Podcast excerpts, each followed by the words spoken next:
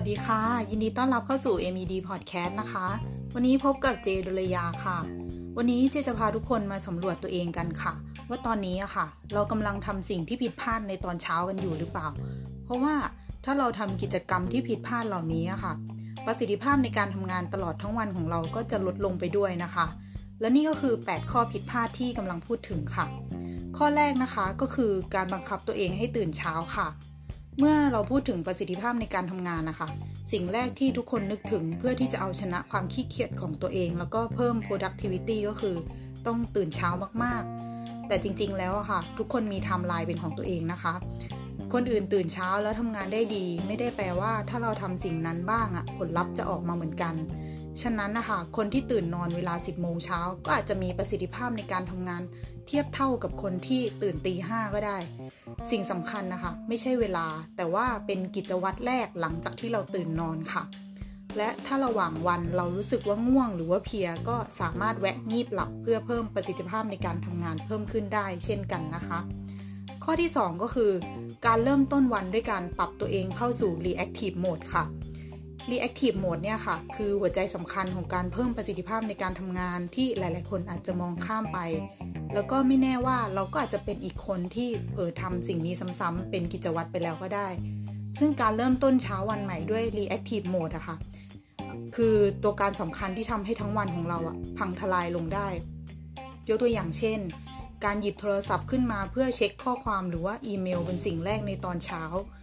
ถือเป็นการเริ่มต้นวันด้วย reactive mode นั่นคือเรากำลังทำตามสิ่งที่สิ่งเรารอบข้าง แทนที่จะเริ่มต้นเช้าวันใหม่ด้วยกิจวัตรที่เป็นเชิงลุก ผู้เชี่ยวชาญเขาก็เลยแนะนำว่า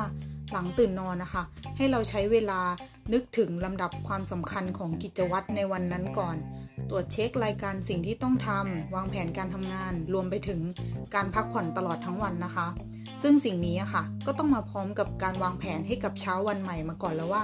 วันพรุ่งนี้ตารางการใช้ชีวิตของเราจะมีอะไรบ้าง ข้อที่ 3 ค่ะ คือการใส่ชุดนอนไปด้วยแล้วก็ทำงานไปด้วย ถึงแม้ว่าช่วงนี้เราจะทำงานอยู่ที่บ้านกันนะคะ แต่ในทางจิตวิทยาค่ะ ระบุว่า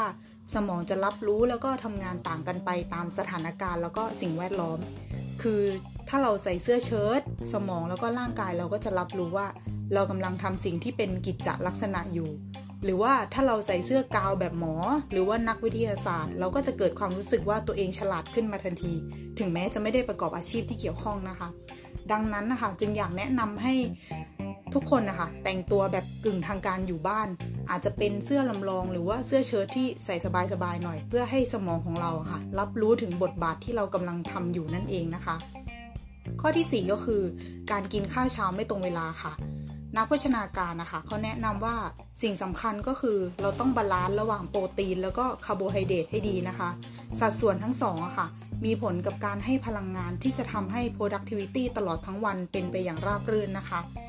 แล้วก็นอกจากอาหารแล้วค่ะ การดื่มน้ำก็ไม่ควรละเลยเช่นกันนะคะ ผู้เชี่ยวชาญด้านสุขภาพอะค่ะเขาให้ข้อมูลว่าน้ำมีส่วนสำคัญกับสมาธิ แล้วก็ประสิทธิภาพในการทำงาน ดังนั้นเราควรดื่มน้ำอย่างน้อย 1.5 ถึง 2 ลิตรต่อวัน แล้วก็ควรเริ่มต้นวันด้วยการดื่มน้ำเป็นสิ่งแรกนะคะ ข้อที่ 5 คือ บ้านไม่เป็นสัดส่วนไม่มีพื้นที่รองรับ คือการที่เราจะทำงานที่บ้านได้ดี แล้วก็มีประสิทธิภาพอะค่ะ ต้องมาพร้อมกับสิ่งอำนวยความสะดวกที่เพียบพร้อมรองรับการทำงานอย่างเต็มรูปแบบ ไม่ว่าจะเป็นบ้านที่มีสัดส่วนชัดเจน แต่ในขณะเดียวกันก็สามารถปรับเปลี่ยนได้ตามความสะดวก แล้วก็ความเหมาะสมของคนที่ต้องใช้ชีวิตภายในบ้านเป็นเวลานานๆด้วยนะคะ รวมทั้งอาจจะต้องมีพื้นที่สีเขียวรอบๆบ้านที่จะช่วยเติมความสดชื่น ลดอาการเบื่อ แล้วก็หมดไฟจากการทำงาน ที่เราจะต้องอยู่บ้านเป็นเวลานานๆนะคะ ข้อที่ 6 ก็คือ การทำงานแบบ multitasking มากเกินไปค่ะ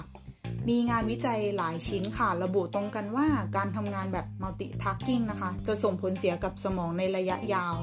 คือเราอาจจะคิดถึงความเร็วของการทำงานเนาะ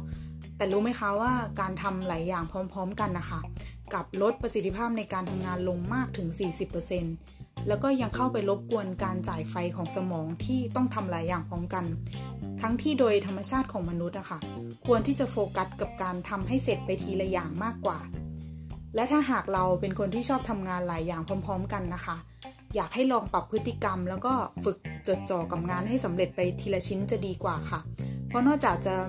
ไม่รบกวนการทำงานของสมองแล้วนะคะ การ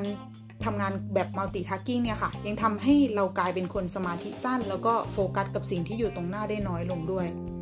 ข้อที่ 7 ก็คือ ไม่ได้เตรียมแผนล่วงหน้าเพื่อเช้าวันรุ่งขึ้น ผู้เชี่ยวชาญแนะนำว่าค่ะ ในตอนเช้าของแต่ละวันให้เรา list รายการสิ่งที่ต้องทำในวันรุ่งขึ้นอย่างรวมๆนะคะ เช่น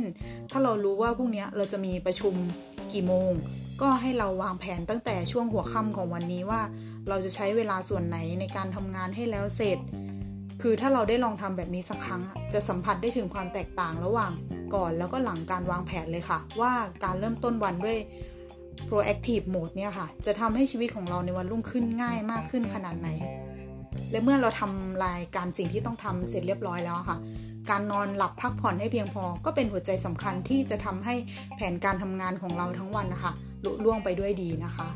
ข้อที่ 8 ก็คือ อย่าลืมเทคไทม์ให้กับตัวเองก่อนเริ่มต้นทำงานค่ะ คือในการเริ่มต้นวันใหม่อาจจะเป็นวันที่วุ่นวาย แล้วเมื่อเป็นเช่นนั้นนะคะ บางครั้งเราอาจกำลังพยายามยัดเยียด หรือว่ากดดันตัวเอง แล้วก็ทำหลาย ๆ อย่างพร้อม ๆ กัน